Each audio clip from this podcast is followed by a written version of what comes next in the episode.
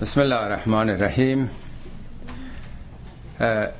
امروز سوره همزه رو به توفیق الهی شروع می‌کنیم. سوره کوتاهی هست. این سوره اواخر سال دوم بعثت نازل شده یعنی در همون اوائل بعثت پیامبره. این اولین سوره است که درباره مسائل اخلاقی در ارتباط تا اجتماعی سخن میگه. در روابط مردم با هم دیگه.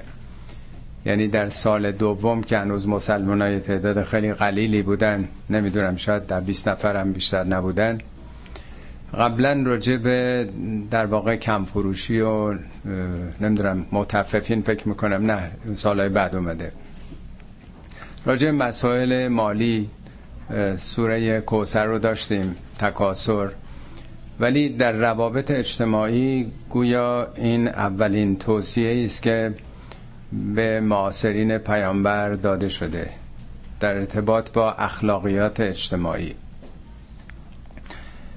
ویل لکل همزتن لومزه وای بر هر عیبجوی تعنزن کلمه وای در قرآن 27 بار اومده. با مشتقاتش با در واقع زمیر اگر بگیرین چهل بار در قرآن این کلمه وای آمده. وای یعنی افسوس در واقع. یک نوع انتقاده. مثل ویل للمتففین وای بر کم فروشان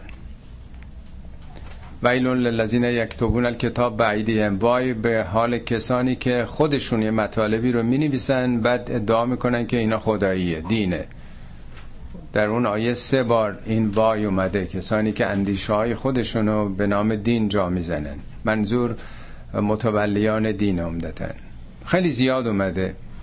اینم یکی از موارده وای بر هر لکل. اما همزه اصلش همزه از شکستن میاد. همزه در واقع شخصیتی است که یا به کسانی گفته میشه که مردم رو میرانن از خودشون دفع می‌کنن ترد می‌کنن شخصیتشون رو می‌خوان خورد بکنن تحقیرشون بکنن. یک نوع در واقع عیبجوییه.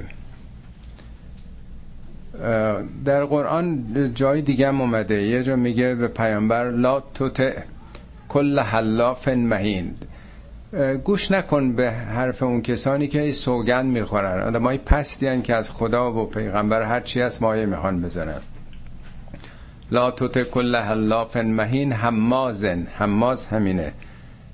مشاعن به مشا یعنی از این بر اونور میره عیب اینو پیش اون می‌بره. سخنچین در واقع. نمامی کردن منائن نمائن به یمین منائن به یمین. لا توت کل حلاف مهین هماز مشاعن به نمیم. در واقع عیب جویی کردن و افشاگری علیه دیگران. پس این یه ویژگی است که در خیلی از آدما هستش که می‌خوان عیب بگیرن دیگرانو شخصیت دیگرانو خورد بکنن. همزتن لومزه لومزه معناش شبیه این هست ولی یه نوع خوردگیریه در واقع. از موارد دیگه که تو قرآن اومده میشه معناش رو فهمید. پیامبر در واقع قناعمی که به دست میامد تقسیم می‌کردن بین مردم دیگه. میگه من یلمزو کف صدقات. یلمزو که از همین ریشه لومزه است. ایراد می‌گیرن عیب جویی می‌کنن. چرا به اون کم دادی؟ چرا به اون زیاد دادی؟ چرا سهم من کمتر شد؟ یا در جای دیگه میگه که الذین یلمزون المتوعین من المؤمنین. کسانی که اون آدمای خوب و خیری رو که میان کمک می‌کنن به پشت جبهه به قول معروف به نیازهای جامعه به اونا ایراد می‌گیرن. نگاه کن چقدر آورده. میگه اونا که چیزی هم خودشون ندارن. لا یجدون الا جهدام در هم حدی که داره آورده حالا اینا فیسخرون منهم. مسخره می‌کنه. اینو باش مثلا حالا ده تا خورما آورده مثلا. یه نوع عیبجویی و ایراد گرفتن به مردم. پس ویلون لکل همزتن لمزه مجموعش میشه آدمایی که به جایی که به خودشون بپردازن به اصلاح خودشون بپردازن تمام هم و غمشون ایرادگیری به دیگرانه. معایب خودشون رو نمی‌بینن ولی کوچکترین عیب و ایراد دیگران رو آگراندیسمان می‌کنن. این یه خصلتی است که در خیلی از مردم هست. همه کم و بیش داریم حالا نسبتاش در واقع زیاد میشه. یه فرمایش حضرت علی میفرماید که خوش به حال کسی که تو باله من شغل ایبهو یا اویوبهو و اویوب ناس. خوش به حال کسی که مشغول شدن به عیوب خودش و اصلاح خودش دیگه وقتی براش نذاشته که به عیوب مردم بپردازه. یعنی تمام هم و غمش خودسازیه. میگه که هر کسی پرونده ای داره چیکار دارین به دیگران؟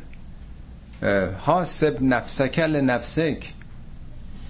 نفس تو محاسبه بکن برای خودت. فان غیرها من الانفس حسیب غیر دیگران حسابگر به جز تو دارن. یعنی تو حساب کار خودتو باش. به کار دیگران چیکار داری؟ دیگران یه خدای حسابگری دارن. ولی این عیب اشکال وجود داره در بسیاری از مردم که همه توجهات به سوی مردمه. مراقبن که چی عیب و ایرادی داره. بخوان عیب جویی بکنن نکته سنجی بکنن تحقیر بکنن توهین بکنن شخصیت رو خورد بکنن. حالا دلایل مختلف در زمینه های متفاوت و گوناگون هست. پس آغاز این سوره از یک به اصطلاح خصلت منفی اخلاقیه. دو تا مشخصات میده که در واقع چرا چنین صفتی حاصل میشه؟ یا پیوند این اخلاق از کجا ناشی شده؟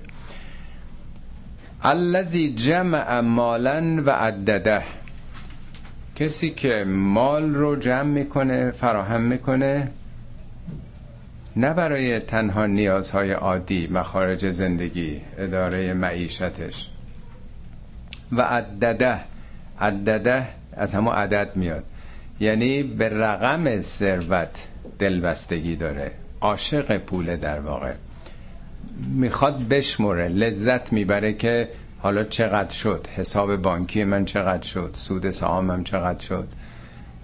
یعنی در واقع یک بیماری است که آدم به رقم ثروتش توجه بکنه. وگرنه مالندوزی در حدی که مشکلات خانواده رو آدم حل بکنه. در یه حد معقولی هم آدم بتونه اندوخته ای داشته باشه. سرمایه‌ای که اگه بیماری مشکلی پیش آمد یا صرفه بکنه برای اینکه بعدا خونه بسازه یا مثلا ماشینی بخره اینا که اشکالی نداره. ولی یه وقت هستش که نه خود پول هدف میشه. الان یک درصد مردم امریکا یک درصد. مالک پنجاه درصد ثروت بقیه مردم امریکا هستن یک درصد پنجاه درصد داره.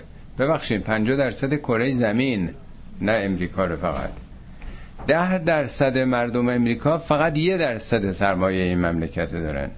یعنی این خصلت که از یک فرد آغاز میشه رشد وقتی می‌کنه کل بشریت رو از بین می‌بره. پنجاب و شیش نفر اینو چندین بار دیگه هم عرض کردم. سال گذشته هفتاد و پنج شیش نفر بودن که ثروتشون معادل 50 درصد فقیرترین کره زمینن 50 درصد پلنت ارث. امسال شده 56 نفر. سال به سال داره کمتر میشه. میشه باور کرد 56 نفر ثروتشون معادل 50 درصد جمعیت کره زمینه. چند میلیارد میشن. این در واقع خصلتی است که از فرد شروع میشه جوامع رو می‌گیره و بعد این ثروت دیگه مالک بانک ها بیمه ها نمی‌دونم کارخونه های اسلحه سازی مجبورن توسعه پیدا کنن جنگ باید به وجود بیارن. اون وقت سرنوشت عراق و افغانستان و لیبی و جای دیگه همش کشورهای دیگه در تهدیدن دیگه. بالاخره این سرمایه می‌خواد بره جلو. توسعه طلبی که حدی نداره. در واقع ما به صورت ریشه‌ای از 1400 سال که پیش این آیات نازل شده داریم این مسئله رو در واقع نگاه می‌کنیم. چون هر اصلاحی هم باید از خود فرد آغاز بشه. الذی جمع مالا و عدده. شبیهش هم در جای دیگه قرآن اومده همون سوره فجر میگه کلا بلا تکرمون الیتیم. شما یتیم و کرامت نمی کنید شخصیت براش قائل نیستین. کلا بلا تکرمون الیتیم ولا تهازون علی تعام المسکین. اصلا انگیزه و رغبت و تشویقی برای سیر کردن شکم گرسنگان ندارید. و تأکلون تراسه اکلا لما. میراث جامعه رو ثروت ها رو می‌خورین. اونم چجوری؟ اکلا لما. و تحبون المال حبا جما. مالو دوست دارید؟ چه دوست داشتنی؟ یعنی عاشق مالین عاشق ثروتین. حالا چرا آدم ها شخصیت شکن میشن ایراد می‌گیرن؟ حالا آیه بعدیشم بخونیم. حالا معکوس خدمتون توضیح میدم. الذي جمع مالا و عدده یحسب ان ماله اخلده. تصور می‌کنه میپنداره. این چنین حساب می‌کنه که مالش او رو تضمین می‌کنه. اخلده یعنی خاله جاوید. یعنی تکیهگاهش ثروته که اگه من پولدار باشم میلیونر باشم هر جای عالم بخوام میرم هر مشکلی داشته باشم می‌خرم آدم ها رو. یعنی فکر می‌کنه که اگر ارقام داراییش بالا باشه مشکلی دیگه نداره. بهترین بیمارستان های دنیا میره و بنابراین هست دیگه. یعنی خطری او رو تهدید نمی‌کنه. حالا از پایین بریم بالا. وقتی که آدم احساس بکنه که مهمترین تکیهگاه ثروته اونی که تضمین می‌کنه اونی که تأمین می‌کنه آدمو چیکار می‌کنه؟ میره دنبال مال دیگه. مالم که حدی نداره. بشر هیچ وقت سیرمونی نداره. در هیچ چی توقف نداره بشر. نه علم نه ثروت. نه دانش هیچ چیزی نیست. خب پس برمیگردیم به آیه قبل. پس چون تمایل به خالد بودن و در دنیا ابدی بودن داره دنیا براش هدفه و محوره میره دنبال جمعآوری مال رقمش رو بالا می‌بره لذت می‌بره کیف می‌کنه و بعد حالا که اینطوره مجبور دیگران استثمار بکنه دیگه. پس ارزش هاش عوض میشه. وقتی که ارزش های اخلاقیش مال شد کسانی رو که ندارن تحقیر می‌کنه. یعنی برای خودش اینه که من بالاتر هستم. به طور نسبی هر کسی می‌تونه در خودشم ببینه دیگه. واقعا اگه ما دو نفر آدم ببینیم یکی خیلی خونه و زندگی و ماشین خیلی مثلا گرون قیمتی داره. سر و خوبیه که یه آدم مثلا خیلی فقیریه. نوع برخورد و سلام علیکم اون احترامات فرق نمی‌کنه. یعنی حتی می‌خوام بگم در آهاد مردمم هست. یه مقداری معیار رفتار آدم با دیگران بستگی داره به سر و وضعش و زندگیش. حالا اگر کسی این بیماری رو داشته باشه دیگه عاشق مال و ثروت شده باشه چقدر این نسبت میره بالاتر؟ میشه ویلون لکل همزتن لمزه. وای بر اونایی که همش عیب می‌گیرن ایراد می‌گیرن تعنه می‌زنن توهین می‌کنن شخصیت آدم ها رو میشکنن خورد می‌کنن شخصیتشون. چرا؟ برای اینکه دنبال پوله. فقط براش ثروت مطرحه. و فکر می‌کنه با ثروت جاوید خواهد بود. این لازم نیست آدم بی سوادم باشه. قرآن در یه جای آیه میاره از نشانه ای از بزرگترین عالم دینی بنی اسرائیل. البته اسمش نیمده تو قرآن ولی میگن اون بلعم با اورا بود. میگه علم تر الذی آتیناه آیاتنا. تمام نشانه ها آیات رو بهش دادیم. یعنی انقدر آگاه شده بود بزرگترین عالم دینی بنی اسرائیل بود. میگه اگر مشیت خدا اینطور بود که اگر کسی با درس خوندن و حوزه رفتن آدم بشه خب این شده بود. ولکنه اخلد الی الارض. او با این موقعیت دینی میل به خلود در زمین پیدا کرد. یعنی دین و دکان دنیا گرفت. یعنی حتی در عالی ترین پوزیشن دینی هم آدم قرار بگیره. بیشترین علم و اطلاعات دینی هم داشته باشه. اگه به دنیا چسبیده باشه بالا نمیره. اوج نمی‌گیره. ارتفاع پیدا نمی‌کنه. یعنی اصل اینه که هدف تو چیه؟ هدف تو دنیا می‌خوای بمونی. بارها گفته شده که میگه شما برای دنیا نه آفریده نشدین. فما خلقتم دنیا شما آفرینشتون برای دنیا نیست. دنیا دار مجازه. اینجا مهموسرای وسط راست. شما برای ابدیت ساخته شدید برای آخرت برای یک مراحل دیگه که حالا اشاراتش رو در قرآن آورده. خب چنین آدمی چه سرنوشتی داره؟ کلا لیون بدن فل الحتمه. هرگز اینطور نیست. کلا یعنی هرگز چنین نیست. مسلما این راه درست نیست. مسلما این خیال که اینطور حساب بکنه که با مال تضمین میشه گارانتی شده زندگیش هرگز چنین نیست.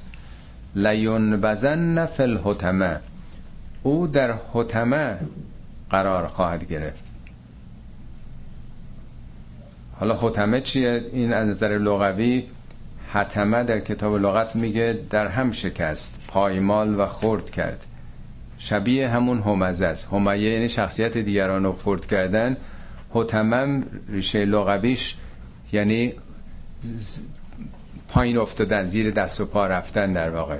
چهار جای دیگه در قرآن مده برای فهم جمله این لغت حتمه اجازه بدین اشاره بکنم بهش. یه جایی به صلاح داستان سلیمان رو مطرح می‌کنه. میگه سلیمان وقتی با سپاهش می‌رفت اون ملکه مورها سلیمان از اشارات اونا فهمید البته اینا برای فهم ماست نه اینکه حالا مورچه با آدم حرف بزنه. میگه مورچه این ملکه مورچه ها به بقیه مورچه ها گفت که برین تو لونه هاتون لا یحتمن نکم سلیمان و جنوده مبادا سلیمان و سپاه شما رو لا یحتمن نکن یعنی زیر پا له بکنه. البته از حرکتی که لابد این حرکت موران سلیمان علوم مخصوصی داشت دیگه. شاید متوجه شده که پیام داره میده همه فرار می‌کنن متوجه اون معنا شده. برای فهم ما تو قرآن میگه که حالا من منظورم اون قصه داستان نیست. این کلمه لا یحتمنکم یعنی زیر دست و پا رفتن خورد شدن له شدن در واقع.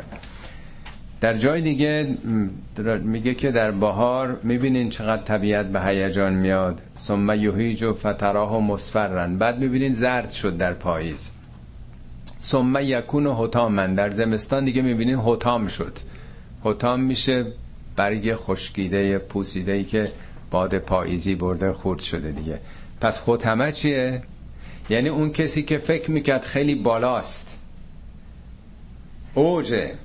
همه هم تحقیر می‌کنه. شخصیت همه هم خورد می‌کنه. فکر می‌کنه که ابدی خواهد بود؟ میگه که این آیندهش چیه؟ این آیندهش مثل برگ خوش شده زمستانیه. ببینید بعضی از حقایق رو نمیشه به زبان آورد. واژه ها و کلمات در هر فرهنگی برای امور روزمره به وجود آمده. در هر زبانی. در عربی عربا هفتاد تا کلمه راجع به شطور دارن. ما تو فارسی فقط میگیم شطور دیگه. مسائل مربوط به آینده قابل وصف با واژه ها با لغات دنیایی نیست. ما نداریم اون کلماتو. فقط حالت رو میگه. این که در اوج قله غروره آیندهش پایین تر از همه است. مثل برگ خشکیست که باد پاییزی بردتش. مثل آدمی که له شده در واقع. یعنی داره فقط آینده رو میگه. تو با خورد کردن دیگران خودت پسترین خواهید شد. و ما ادراک مل حتمه به پیامبر داره میگه. تو فکر می‌کنی حتمه چیه؟ این کلمه ما ادراکه این فعل در واقع 16 بار در قرآن اومده. مثلا میگه ما ادراک ما لیلت القدر. چیزایی که قابل فهم نیست قابل درک نیست. بارها مثال زدم خدمتون. فرزند خردسال شما وقتی راجع به مسائل پیچیده می‌پرسه مسائل فرض کنید کامپیوتر اینا شما میگم تو چی می‌دونی که چیه؟ یعنی بچه ای که دو ساله سه ساله خب نمی‌تونه بفهمه. شما هر توضیح بخوان بدین او مقدماتشو نداره. اموری هم که مربوط به آخرته. ما ادراک ما یوم الدین. ما ادراک ما یوم الفصل. ما ادراک هابیه چیزایی که برای پیامبرم قابل درک نبوده. بنابراین ما ذهنمون نباید بره که حتمه حالا چه چیزیه که بخوایم تجسم بکنیم. به پیامبر میگه تو چه می‌فهمی که حتمه چیه؟ فقط توضیح میده که در واقع کلش رو بدون که از کجا حاصل میشه. و ما ادراک مل حتمه نار الله الموقدت التي تطلع علی الافئده. اون آتش برافروخته خدایی است. موقده مثل کبریتی که می‌زنن یه جای روشن می‌کنن. ولی نه آتش معمولی نه آتش دنیایی. بارها در سوره های قبل خوندیم برای که به فهم بهتر این آیات نزدیک بشین. من مثال می‌زنم. میگه اونایی که مال یتیم رو می‌خورند الذین یاکلون اموال الیتاما ظلما مال یتیم و ظالمانه می‌خوره انما یاکلون فی بطونهم نارن این داره آتش می‌خوره تو دلش. داره آتش می‌بره. این کدوم آتشه؟ این مالم می‌خوره و فکر می‌کنه نوش جانش هم هست. این چه آتشیه؟ این آتشی که ما نار رو چون کلمه ای نداریم. دوزخ هم وقتی میگه نار آتش معمولیه. یا میگه اونایی که اندیشه های خودشون رو به نام دین به نام خدا جا می‌زنن این چیزی که تو یهودیت هست تو مسیحیت هست تو اسلام هست خودمونم گرفتاریم تو مملکتمون که همه حرفای خودشون رو به نام دین به مردم جا می‌زنن. در اونجا میگه که عینا راجع به اونا اومده. اونا میگه که دارن آتش می‌خورن تو دلشون. این ادعاهای ولایتی که می‌کنن ما به ازار ثروت و قدرت و سلطه که پیدا می‌کنن میگه آتش دارن می‌خورن. این برای فهم معنای مجازیه اینا متافوره در واقع. تمثیلیه نه آتش در واقع. چون بالاخره خداوند قوانین و گذاشته نظامات و گذاشته میگه آتش خدایی است آتش برافروخته نظام خدایی است التي تطلع علی الافئده آتشی است که بر قلب بر دل طلوع می‌کنه. تطلع همون طلوع دیگه. خورشید وقتی که از افق طلوع می‌کنه اول در واقع خیلی فرض کنید نیم ساعت مونده به طول فجر. یواش یواش آدم به سر آثار می‌بینه تا خورشید در بیاد تدریجی دیگه. ولی وقتی که از افق سر زد در عرض یه رب نیم ساعت کل دشت رو می‌گیره دیگه. در واقع می‌خواد بگه این عمل این با تحقیری که دیگران می‌کنی شخصیت دیگران رو خورد می‌کنی تمسخر می‌کنی توهین می‌کنی در واقع دفعشون می‌کنی تردشون می‌کنی پله پله داره طلوع می‌کنه در نفست در شخصیتت. تو رو فرا می‌گیره در واقع یه مرتبه همه وجودت رو گرفته. آتشی که بر دلت در واقع هست از دلها زبانه می‌کشه.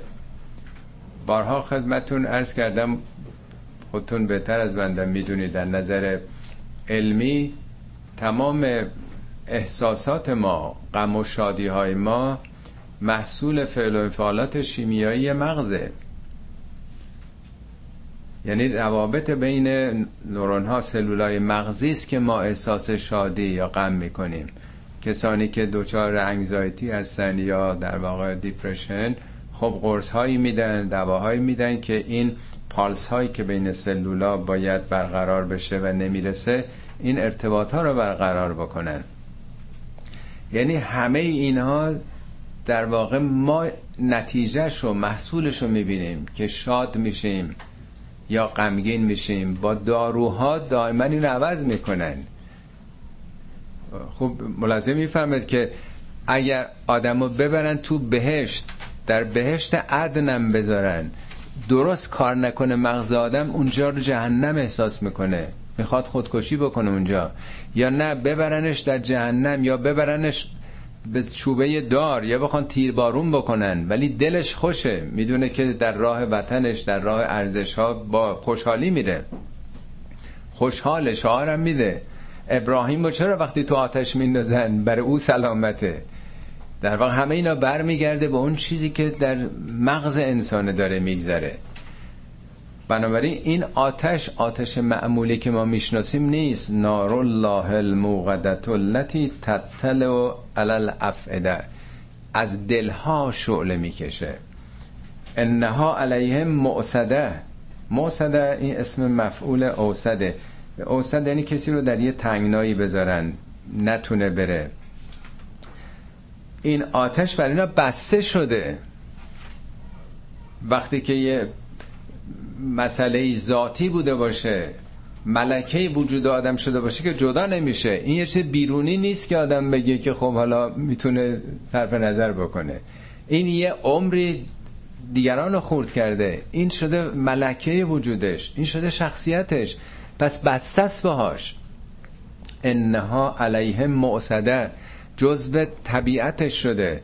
یعنی در زندان رفتار خودشه در زندان شخصیت پست خودشه این آدم. فی عمد ممدده.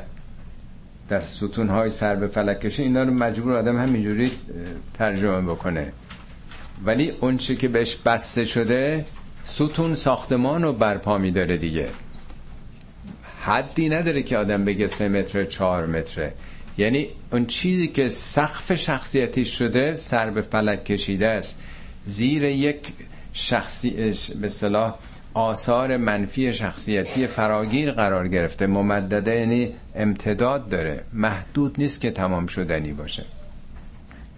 در هر حال این یک اشاره است که در سال دوم بعثت نازل شده. همطور که ارز کردم از اولین توصیه های اخلاقی قرآن در ارتباط با مردمه در روابط اجتماعی.